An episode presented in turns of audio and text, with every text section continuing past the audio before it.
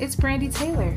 Welcome to the Business Beauty Network podcast, where business meets beauty. It's not just lipstick, it's business.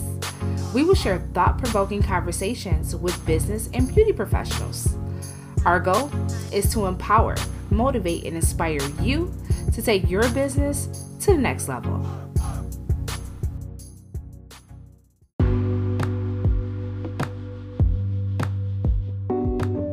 Everyone, it's Brandi. I hope you're enjoying this podcast as much as I absolutely enjoy bringing this awesome content to you. Look, beauty professionals, this show is for you. And I want to make sure we can continue to bring our awesome guests and awesome information to help empower the beauty community all over the world. You can help by doing your part in making a small donation. You can check our link in the show notes and donate right on Anchor, or we'll have another link available for you to do so. Thank you so much for supporting. Make sure you're subscribed to the podcast and you're sharing it as well. As always, stay great. Hey, hey, welcome, welcome. It's a new day, a new week, and a new episode of the Business Beauty Network podcast. Welcome, welcome.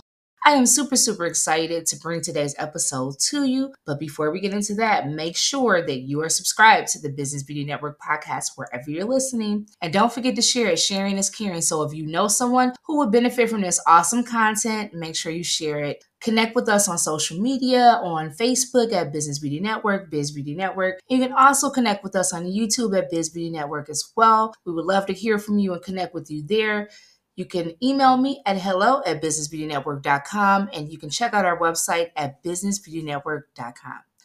Now that all of that is out of the way, I have an awesome, awesome episode in store for you today. I had a great interview with Laura Xiao. We had an awesome conversation about her brand, Henne Organics, just learning more about how she started the brand, the inspiration behind the brand, and her Laura's story was just very interesting and intriguing to me. And I think it's a great story worth sharing on the podcast and just talking about her journey to, you know, really building and creating and branding it and starting in her kitchen and everything. And um, I think you're really going to enjoy this one. It's very insightful and um, it's always interesting to hear the entrepreneurial journey and the story along the way and what it takes to build a successful brand. So I'm super excited to uh, share this with you today. And I had a great interview with her. I also had the opportunity to try quite a few of the products that she carries with Henne Organics. She carries lip care and skincare products. I tried uh, some of the lip care products, the lip mask. I've been using that at night, and I love the lip balms as well. And as the weather is getting colder, I've been really enjoying the hand cream that um she sent me as well. So she sent me some great products. Thank you. Thank you, Laura, for sending them. Check out Henne Organics. I will be repurchasing some things because I'm really enjoying um, the products that she sent for sure. But check out henneorganics.com. I'll have all of that information in the show notes. But here is a little bit of Laura's bio. Laura is the founder and CEO of Henne Organics, a luxury brand that combines natural and highly effective lip and skincare formulas with exquisite Nordic design. I think you're really going to enjoy this interview, and here it goes. Hey, hey, welcome to the podcast. It is your host, Brandi Taylor. We have an awesome guest today, Laura Xiao. Welcome, Laura. Hi, thanks for having me. Thanks for being on. So, Laura, before we get into learning about you and all the awesome things you're doing with your business, tell us something about yourself that most people would not know. Hmm. Well, they probably can't see me on screen right now, but um, I actually did used to have longer hair. I've had very, very short hair for well over a decade, and it was not inspired by Miley Cyrus or Rihanna. I'll just say it like that. It was before that phase. I've gotten asked that every time a celebrity gets short hair and someone meets me, they ask that question. So yeah, I used to actually have hair below my ear, believe it or not. I like your short hair. I think it fits you, you know, like it gives you like a like it frames your face. Everybody can't pull it off, but you got it. oh, thank you. You're welcome. So tell us your your beauty story. Like what inspired you to start your line? Yeah, um, I always like to say it's it was definitely a combination of both inspiration and desperation. So the inspo probably started way back, I would say 2009, 2010. I was actually just finishing college at that time. I went to Mizzou, University of Missouri, and I actually was doing a TV story on it was like a slow news day so i was doing the broadcast program and it was about tomatoes like a tomato farm which sounds like a punishment and it almost felt like it was because i was like there's got to be something more interesting than sending me to tomato farm. But i just discovered things i didn't know. Um, i assumed everything that is grown on farms is organic. I don't even know if i knew what that word meant really back then. And the farmer just kind of looked at me like i was dumb. He's like you know it's genetically modified right? And i was like what? So I think just that kind of sent me down this little mini rabbit hole, just realizing that I there were so many things that I just assumed, but I knew very little about. And I kind of just made me revisit, uh, you know, what I ate and the products that I used. And it just naturally segmented into checking my beauty products, my skincare products. And back then there was just not that much available and especially in the US at that time. And I say the US because when I graduated, I ended up actually moving to Sweden. My husband's Swedish, and we lived abroad for a while. And I think the inspiration started coming from, especially living in Sweden. Uh, my husband is from a small town in Sweden. I think the population is I could get this wrong but it's like 20 or 30,000. So it's not a big place. And life is just very different. I'm not a big city girl by any means, but I still grew up in Kansas City. So I didn't grow up in a small place. And I I guess I always thought that that's all I ever wanted was to you know the big city life and and when we lived in Sweden it was just really nice to start actually connecting with nature. There's so many lakes there. It's very beautiful and I started appreciating appreciating it a lot more. And I also fell in love with Scandinavian design and just kind of their way of life when it comes to just having things a little bit simpler you know. You know scandinavian design and just their ethos is a lot about minimalism and just you know just uh you, there's even a saying in swedish called lagom which kind of means just right not too much not too little. And i was a, a maximalist at that time so it was almost like rehab for me learning how to pare down my things. But yeah inspiration definitely came from living in sweden primarily. And then the desperation came in fast forward now we go to vegas we moved back to the states this is 2014 and I just got really dry, gnarly lips. I'm not going to lie and pretend that, oh, there was no lip balm on the planet that, you know, could have helped and I invented it. That's just not true. That's complete BS. Yes, there were lip balms on the market. I went to Whole Foods, I went to Sephora. Um, the non conventional ones, I felt like were just drying. Uh, sorry, the conventional ones, I felt like were drying my lips out more. Like they felt great initially, but my lips almost felt worse afterwards and then the organic ones worked relatively well but they weren't they weren't what i needed living in the desert and also aesthetically just not the prettiest products you want carrying in your handbag you know? Like the eco-friendly ones were ones that i would all i was i would say embarrassed to carry but just you wouldn't whip it out uh, you know you wouldn't whip it out and like proudly reapply it in public. It'd be something at the bottom of your makeup bag that you kind of like secretly do in your car when no one's looking. And um, and so yeah, so Henne launched in 2015 with one lip balm, and that's the I guess that's just kind of how it happened. It was just a lot of different, I would say, life events, experiences that ended up resulting in it. Yeah, definitely very unexpected. I'll say. So that was the first problem to, that you wanted to solve was the the lip issue, right? So you came out with the lip balm, and what was the process like how did you market it how did you get it out there did you create it in your kitchen like take us through that yeah uh, I, I don't know if whether I should say no pun intended or pun intended, since our brand is Henne Organics, but everything has been very uh, organic. Uh, it did start off in our home kitchen and it stayed in our home kitchen for two years. And the growth was also very organic, especially in the beginning. I actually think being a little bit naive really helped me because I don't come from the beauty industry or the fashion industry. And so I just use my, I guess, my natural personality type. I'm very type A, I'm very much of a go getter. And I just started, you know, after we launched the lip balm, I just started reaching out to stores. I reached out to certain stores that I didn't realize until later were quite difficult to get into. I think some brands almost felt like almost like I am not worthy. I shall not contact you until I reach a certain point. I I mean, I wasn't dumb about it, but I was like, this is a nice boutique. But my product is also really beautiful, actually. I mean, we the packaging we have now today is almost identical to what we had when we first launched. So it wasn't like we had this massive transformation. Um, I definitely used a lot of skills that I had picked up over the years, everything from product, you know, design to branding, which helped save a lot of money when it so we were able to launch you know with the brand that looked a lot more polished than we actually were which was basically making our home kitchen a science experiment. Um, and so yeah it, it really was it was very humble beginnings you know. I think i think um i don't know exactly how much i i think i was spent somewhere between five or six thousand dollars to launch it with everything included including getting certified organic by usda and having someone fly from hawaii to look at my kitchen because that's what they do when you haven't launched yet. You just have to do a pre certification. So it's literally like, here's my kitchen. Here's a oh, special. Oh, okay. and they're like, you know, the inspection is going to be much harder next year. I was like, okay, good, because this is weird. out in my kitchen and I pointed to my stove and I was like, uh, I think this is the pot I'm going to use. I might use the slightly larger one. I'm not sure. and that was it, pretty much. Um, and by the way, it's way, way, way harder the second year. So if someone listens to this, that's not how you get certified organic by USDA. Yeah. But um, that's how it started. Yeah.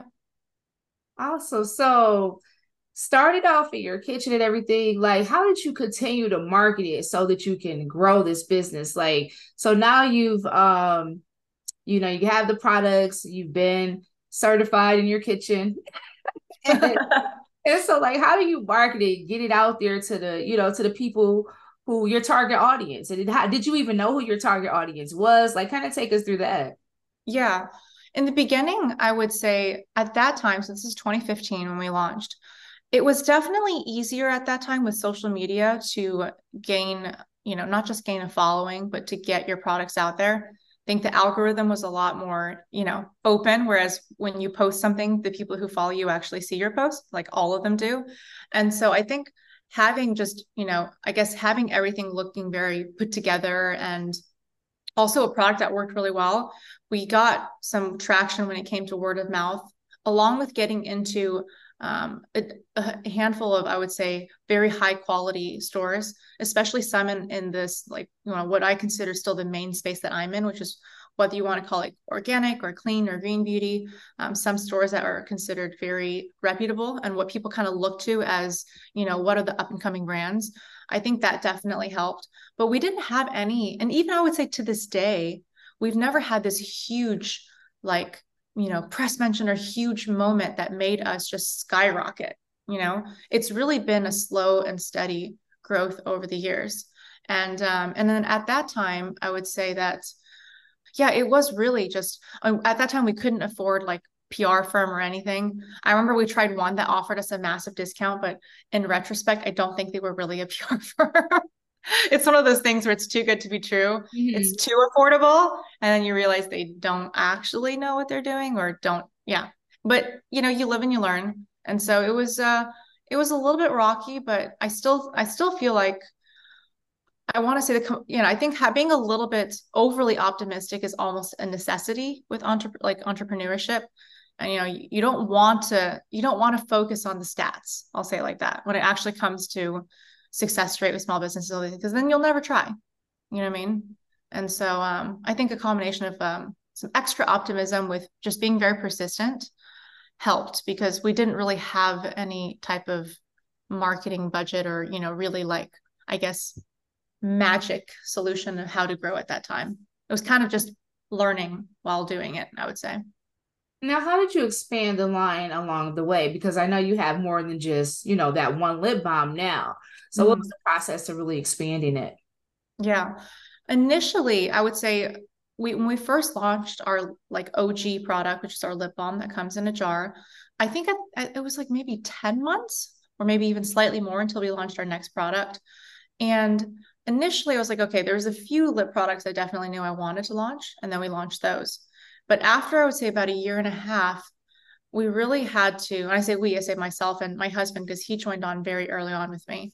After a year and a half, um, we really had to stop and think like where do we want to take this brand and still even to this day we're a very small brand you know we're not some huge global brand and I, I kind of thought about it and it was a combination of discussing it with my husband and then also getting feedback not from just you know family and friends but people that i had met that i respected and that were you know not just in the beauty space but in other areas of entrepreneurship that were far more successful than i was at that time and people i really looked up to and it was kind of the same sentiment which is like look you know, in layman terms, it's like, look, I'm not exactly Kim Kardashian. All right. What I mean by that is I'm not a celebrity. I am an unknown, right? How am I going to build the trust and acquire customers and get them to trust our products, to trust buying from me if, you know, I mean, it's not going to happen overnight. And so I kind of decided that it's better to start becoming known for something than not to really become known for a lot of things. And so it started making sense to stick with lips. And on top of that, I noticed that, of course, a lot of brands have lip products. I'm not going to pretend they don't, but there's very few brands out there that really focus on lip care primarily, have like a very all inclusive, like, you know, very, you know, I guess, well rounded lip care line. And on top of that, are actually organic and are very high end. So I also felt like there was definitely a gap in the market for a brand like ours. And that was definitely what kept me on the path to continuing to expand our lip line. And fast forward to today, I still consider us primarily a lip care brand. Of course, we've got some, you know, we've got hand creams, we've got face oils, and I'm sure there's other products we'll launch in the future that aren't lips, but our core is still lips. And that's where I feel like people, you know, have really come to trust us over the years because we launch every product we launch is the same quality and caliber as it was from the start. And then after they really start to trust our lip care products, that's when they can start, you know, testing out other things from Henne.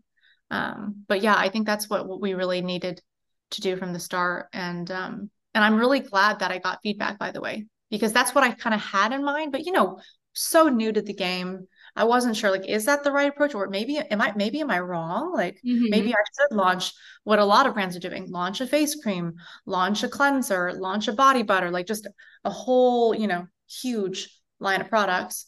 Also, that would have been very difficult at my kitchen. I'm not going to lie. So that was also something I kept in mind. I was like, how can I make this in my kitchen for a little bit longer? Because I can't afford to branch out quite yet. So, yeah. Yeah, I could I could see that for sure. And I've talked to a lot of people who started brands, and I've seen people do it multiple ways. I've seen people start with a lot of products, and I've seen people start with just one core product. And I've made the mistake of starting with too many items um, when I tried to start a business. So I understand wholeheartedly the importance of kind of like maybe starting off with that one core thing. And um, and that one core thing is what you can be known for but then like you said you have other products but you're known for that core thing which is your lip products and um and it's very smart because that way when people think of your brand there's no confusion about what you offer they're like oh yeah that's the lip brand you know they offer yeah, the you know exactly. and Henne Organics offers you know great lip balms and scrubs yeah. and that nature and they'll think of that. And um and that's how you kind of stand out these days is really being known for something. Mm-hmm. um, a lot of times people don't realize that they want to do a little bit of everything but if you're just known for you know that one thing then you can expand on that. So i love that you shared that for sure. Especially when you're not famous. That's why i use the kim kardashian you know, i'm not knocking yeah on her, yeah. well if you're kim kardashian. Whatever, right? You she can come you could launch everything. Yeah. She could launch a rusty looking like, you know, toenail clipper and it would just go viral and sell like hotcakes. You know what I mean? That's what can happen you're famous. But this is the truth, right? Uh-huh. I it's, it's like I know that we are not in the same category. And so I can't rely on doing something like that. So we have to you have to be a lot more methodical. I'm not saying they're famous people or you know influencers aren't, but you know, using that example is just that we have to build that trust, right? And at least like it's like you said become known for something. And that's what i was wanting to do instead of maybe risking not being known for anything right? Mm-hmm. uh, so but with that being said now that we are where we're at like i said i do think we're going to launch other types of products in the future. But the core of our brand i think will always be lips.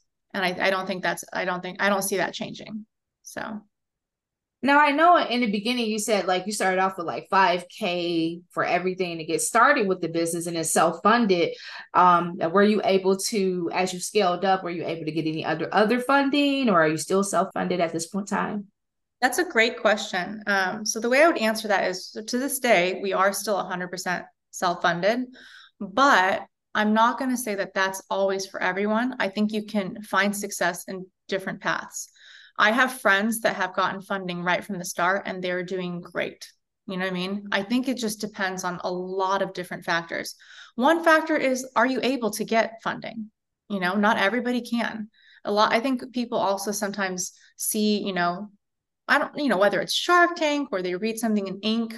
and they think that it's just so easy. It's like, it's just like flying off the, you know, it's like all over the place, like literally growing on trees, right? It's not always like that. Some people who seem to get a lot of funding right from the start, they could be certain contacts they have. Maybe those are contacts they already had or the ones that they had to work for. And so just having access to funding is not something that mo- everybody can get, right?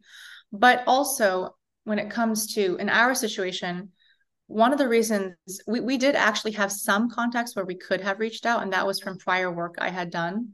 But the feedback that a lot of them actually gave me as friends were like, okay, between you and me, please bootstrap for as long as possible because because you are not famous and because you have no leverage, they're going to take so much of your business right from the start because you have no proof of concept. And so I would recommend whether you get funding later on or not to wait a little bit just because when you have nothing to show for except an idea, unless you have fan- phenomenal contacts with someone who trusts you like a brother or sister, that money is not going to come to you. But with that being said, you, you can definitely find success both routes. I also think it's just it's pros and cons, right? I'll say for self-funding, one of the cons that someone could say is that it will be harder to scale as quickly. That is true because we're not going to have the type of capital that someone who gets, you know, larger injections could get. And so you might not be able to scale as quickly. And so your business may not grow as quickly during the same number of years as a business with a lot of funding. But on the flip side, the pro is that my husband and I, we own 100% of our business. And so we are 100% in control of what we do with the money, how we run our business. And because we are 100% self funded, we're a lot more careful with our dollars because they literally come out of my bank account. And so we were not going to be doing wasteful spending. We're not going to be running these, you know, really expensive ad campaigns where we're hoping just to someday break even. You know, we don't do those kind of things because we don't, we can't afford it. But then on the you know, once again, on the funding side, you have the pro that you can scale very quickly. And, you know, you could scale. And of course, if you partner with the right investors, they might be able to open doors or get certain contacts for you where you can grow much, much larger.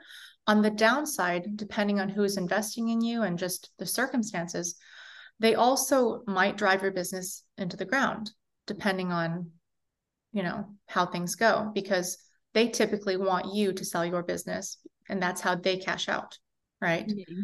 and they don't need all of their businesses that they invest in to succeed they expect most of them to fail and so depending on your relationship with them you might just become a statistic as well if things don't start going the direction that they want to see it. And i think in, especially in the past year or so we've definitely seen some brands where unfortunately it feels like they kind of got the rug pulled out from underneath them you know that figure of speech because things get a little bit tight economically and all of a sudden the investors are like oh no we can't put in any more money. And that puts you in a really tricky spot. So i just say it's pros and cons for both right it's like what do you what do you have access to what are you able to do like if you don't have any contacts whatsoever you don't have any outside funding you can still get started there are still ways you know there are definitely ways and so I think I like I still like to use us as an example. Like you can get started without having tons of money. You know, you just have to be scrappy. Like I watched YouTube videos and made a shadow box that I spent $20 on that I got the materials from Walmart. And that's how I took my first white background product photos with my iPhone. This stuff just might be magic. Guys, I have so much energy now. Oh my gosh. So, I just wanted to share with you. I have been drinking Magic Mind, these green shots. This has been giving me so much energy and allowing me to get things done and show up as the boss that I know I am. And I had just been so tired and in a fog, but lately I've been getting it done, guys. I've been hitting my goals, I've been writing things down, strategizing, and getting ready. You know, we're at the last two months of the year. The new year is going to be coming soon. We're getting ready for 2024. As a busy entrepreneur, you want to make sure that you're always on and your mind is clear and you're able to get things done and you have the energy to do so. And if you've been struggling with being tired and low energy and not being able to focus as a busy entrepreneur like I was, you want to try Magic Mind, guys. You just want to try it out. It's a shot that has only 12 key ingredients in it. It has things in it like matcha and vitamin D3 and vitamin C and echinacea and all of those types of things in it. All natural, turmeric, all natural ingredients. And guys, it's giving me the energy that I need to thrive as a busy entrepreneur. So all you have to do is enter the code Brandi BBN and when you check out and you're going to save. So Brandi BBN, visit magicmind.com forward slash Brandi BBN. That's magicmind.com forward slash Brandi BBN. Check it out and get your energy, guys. That stuff is magic. They actually turned out pretty good because I, I already knew how to edit pretty well beforehand. So it was really, really scrappy. I'm not saying they look remotely as nice as our products photos today. They definitely look worse. But circa 2015, it was pretty good you know? And so there's ways. These days i would never do that right? I hire photographers. But at that time i, I felt like okay well i need to because that's how i'm going to be able to save money. And there, so there's ways you know? You just have to and, and being scrappy sometimes can be really good. You acquire new skills and you know you learn you you know you learn from it. Uh, but yeah that's my long-winded answer. I think there's two uh, there's there's d- definitely more than one path you can take. You just have to really you have to be comfortable with it. You know, I'm not a huge risk taker. So that's also a reason I think I'm not as comfortable with getting outside funding. I never say never, but uh, yeah, I like to take calculated risks. So that all, that's also a factor. That's interesting. Usually entrepreneurs are like the risk takers, right? Like you kind of have to be willing to take a risk or to to even you you took a risk you know putting yourself out there putting your brand out there. You didn't know if people would buy it or not. So i think that was even a risk but that's interesting you know that you shared that. Yeah. and i appreciate yeah. you sharing that too for people who may be interested in starting their own brand. Like there's you know two always two sides to things you know different ways to go about it in order to you know have a successful brand. Yeah and also not to knock your you know like knock on yourself because you don't really know the backstory when it comes to what you read online on social media. You might think that someone had this meteoric rise but then maybe you don't know the fact that uh, their family is wealthy and they got an injection of a million dollars to start their business. And that's why they got that those sales in two three years. Mm-hmm. or you, someone who looks like they took off overnight and you don't realize that oh they've been actually working for 20 years to build to that point and they've actually been successful in the past and this is not their first venture. You know it, there's just i think especially these days with social media and just things online take everything with a grain of salt. You know what i mean? I think it can be very discouraging for people who want to be entrepreneurs sometimes because they feel like oh this is so daunting. Like i could never accomplish what so and so has done during this time. They, they maybe didn't do it the way you thought they did because if they because there maybe their real story is not as sensational and won't get as enough clicks right? Because it's all about clicks these days. Mm-hmm. i think sometimes you know the real story behind entrepreneur which might actually be more relatable and more inspiring sometimes doesn't get told just because it's not it's not as flashy you know? Right right. Yeah. And that's true um entrepreneurship is not for the faint of heart. Like it is not easy. And sometimes, you know, of course, we're not out here just shining all of our bad stuff, you know, with the world. You know, we want to share the good, but sometimes that can um, cause people to think that it's easier than what it really is. When in actuality, it's not. It can be hard, but it, you can have success and things can be great, but then it also can be hard.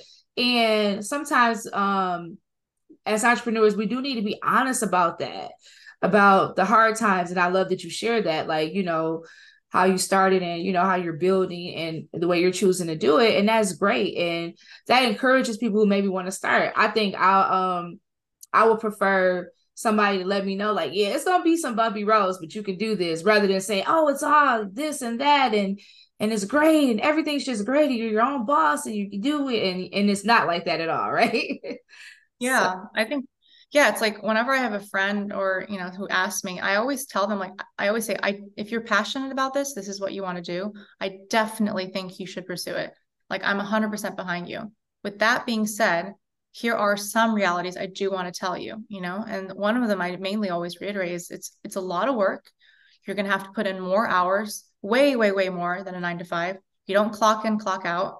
And yes, there's no guarantee. But I also say there's no guarantee when you have a job either. You get fired, you get laid off, you mm-hmm. know. There, you know, the business you're working for, you know, something could happen and they could go under.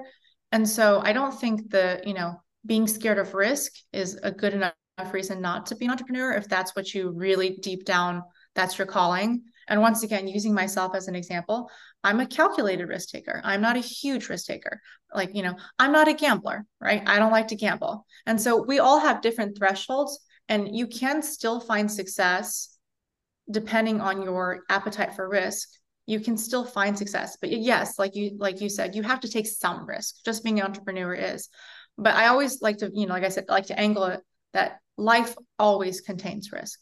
Nothing is a guarantee. So if you have this burning desire to launch this amazing product or what whatnot, and you're it's you know what's holding you back is that you think it's risky. Whatever you're doing right now actually has risk. It's just that risk that you're used to. You're used to that perceived risk. You're comfortable with it. You're okay with it. You accept it, right? Sometimes, even if something's not necessarily more risky, just because it's foreign, it's unknown, you feel like it's such, it's so dangerous. You know, it's way, I, I couldn't possibly. But everything contains risk. It's just the way it is. And so if you think about it like that, I think it really just comes down to like, are you willing to work for it? And is this what you really want to do? not what your parents want you to do or what you feel pressured by friends or you know whatever. Like are you really truly passionate about it? And if you are i say go for it. You know if you're willing to work for it go for it. The worst thing that can happen is that you can fail. I have failed many times in life. It sucks but you get over it. You know what i mean? And you mm-hmm. always learn from it. That is i know it sounds corny you always learn from your mistakes but you really do. And sometimes it truly is meant to be you know? I've had a couple things that we i tried to start before Henne and didn't take off and i'm really glad they didn't take off. Especially one of them i wasn't even passionate about it. I just thought like oh this could make a lot of money if it took off. Mm-hmm. it didn't take off because i wasn't passionate about it you know? And so and i'm i'm glad in retrospect. Like i would be sad if i actually even made good money from it and i was doing it today because i didn't really like it. Mm. you know, I was trying to follow, I was like trying to follow follow what I thought were like the dollar signs, but ended up just not making many dollars. right. A lot of people do that. A lot of people start businesses that they think will make money. Yes. But it's more to it than that because especially when you're starting a business, like you said, you're nine to five. You you you know, sometimes they say you well, you need to love what you do. Well, maybe you could get away with not loving your nine to five, but when you're an entrepreneur, you're all in in this thing, you need to love it because you're gonna eat, sleep, and drink this thing, and you're gonna work a lot of hours and put a lot of grind in. And you don't want to do that for something that you don't care about, you don't like it, you're not interested in. Because after a while, you're gonna lose the tenacity to just keep going and pushing that thing because you you never cared for it in the first place. But if it's in you and you believe in it, it's something that you truly believe in. You can push it. That's what I'm all about. I only like to do things that I believe in. Like I don't want to um get into stuff that I don't care for. I don't believe because I know after a while it's gonna come through. you know, it's gonna come through that I don't really believe in that thing, and it's gonna, you know, and it'll it'll um trickle down to everything that I do in that business. So, yeah, and so um. My question for you is like, how do you stay motivated? Like, you know, as a mom, a wife, an entrepreneur, all the things that you do, like, how do you stay uh, motivated? Yeah, it definitely changes depending on, I guess, the stage of life I'm in. So I'll be completely honest, like my motivations are different now than they were before I had my daughter. I I kind of made a decision that at the moment I do work less hours on Henne overall than I did before I had Stella. And I don't think that's going to be how things are in the like forever, but at the moment this is what I'm the most comfortable with. And so I think I think it's okay if you're whether you want to call it your motivation or you know how you structure your work um, you know, work, non work life balance shifts and just kind of, you know, changes throughout the years.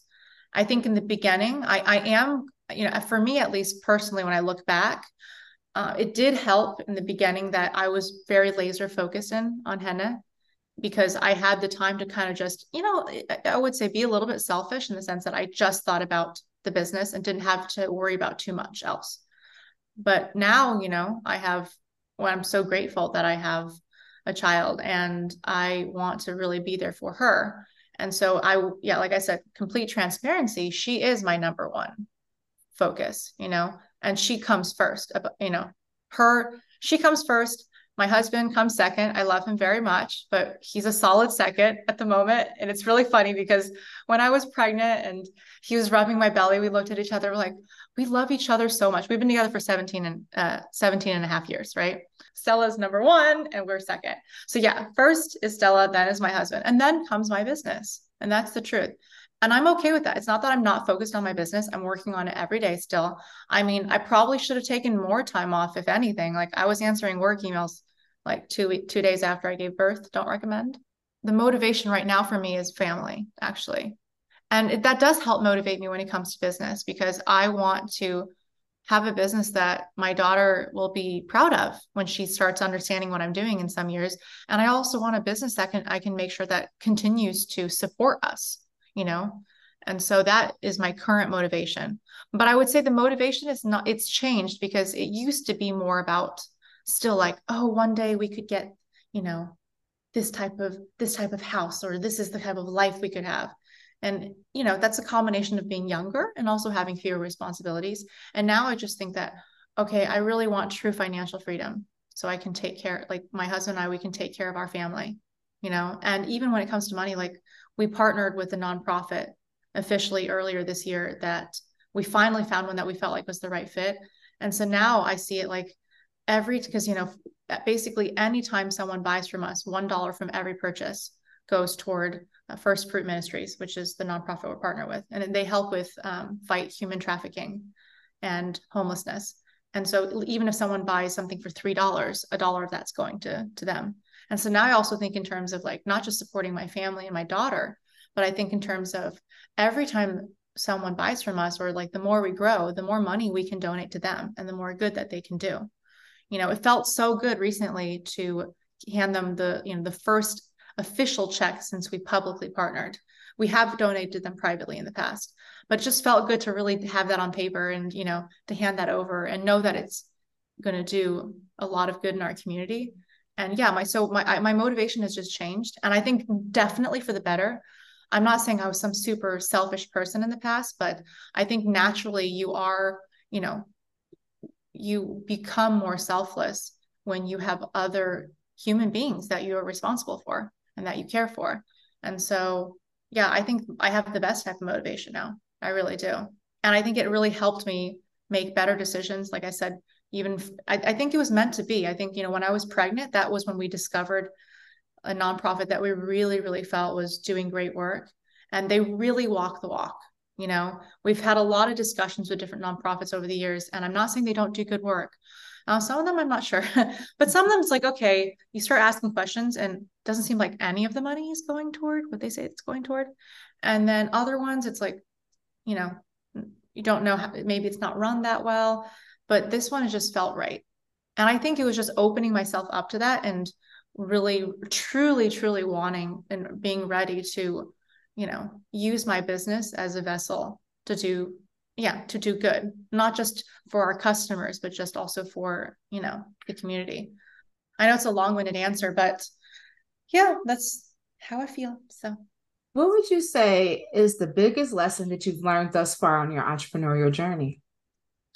This is something i've probably i've answered similarly uh, a decent number of times but i still like to stick with it is that uh, no does not mean never. And I really like to emphasize that. I, I, I know that you know we all hear that it's normal to get rejected when you're an entrepreneur, but I think it's also important to keep in mind that a lot of times when you get that initial no, it really doesn't mean never. A lot of times it means not yet, you know. And I think it's good to be persistent and to understand that even if you get rejected sometimes, you would be surprised what happens a few years down the line. Some of the retailers, who shall not be named because I'm selling at them now, rejected me in the beginning. And I respectfully understood that you know, they didn't want to bring us in at that time, but I was persistent. And if I wasn't persistent, I wouldn't be selling at those places. And some of them are my best retailers these days. And there's been some of them that rejected me probably like six or seven times in the beginning. I wouldn't recommend contacting someone every day. That would be very annoying. When I say follow up, I mean like, you know, over the span of a few years. But I think it's just good to remember that, you know, nothing is set in stone in life. And so I think it just, you know, staying positive and I guess keeping your eye on the ball and understanding that, you know, like it's not, it's getting a no is not necessarily even a rejection. You know what I mean? And it's not personal. It really isn't. A lot of times it is just business. You know, they have their reasons and you might not understand at the time, but later on, oftentimes you will. Like sometimes I, I got rejected. I know why I did. I understand now. I wasn't big enough, you know, an unknown, or my product wasn't a great fit for their store. And so sometimes it really is nothing personal. Now, tell us about Henne Organics. Um, you know, what um what do you see for this brand? And you know share a little bit about some of the products that you carry and those types of things. Yeah.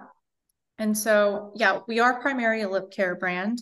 And when i say lip care it's not just you know a lip balm which we do have. We have two different lip balms we also have everything from really nice lip exfoliators that not just you know they don't just exfoliate your lips they actually make them very moisturized and buttery smooth afterwards we have anti-aging lip serum. We have this four-in-one lip mask treatment, which is phenomenal. Uh, we have lip tints that give really nice color, but also actually moisturize your lips instead of drying them out.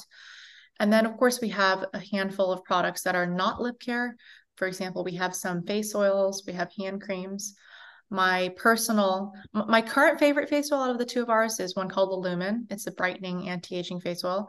But when I was pregnant, I used another one that was called Serene, which is very gentle on your skin. That was my favorite at that time.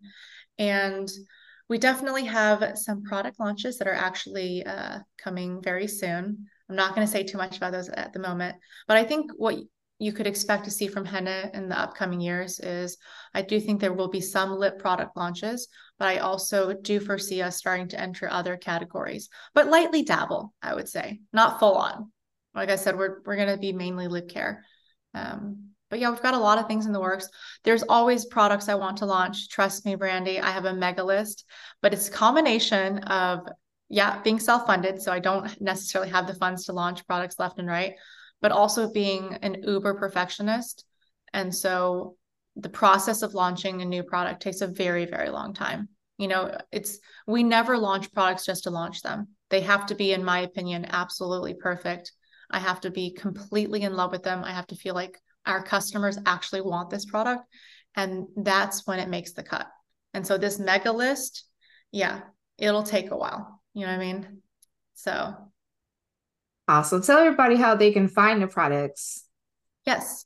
You can find them on our website, which is henneorganics.com, uh, H E N N E organics.com. And you can also find us in a variety of retailers.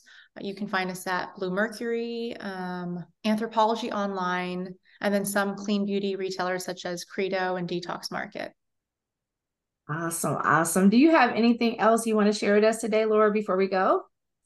Um, I would just say thank you for having me, and um, I hope everyone has a wonderful week. So Awesome. Yeah. Laura Xiao, everybody. Henne Organics. We'll have all the information in the show notes. As always, stay great, and we're out. Bye. Thanks for tuning in to the Business Beauty Network podcast. Please subscribe and support our podcast. Please share it. Share it with your friends and family. Also, connect with us. We want to hear from you. Leave us comments. Let us know what you're enjoying about the podcast.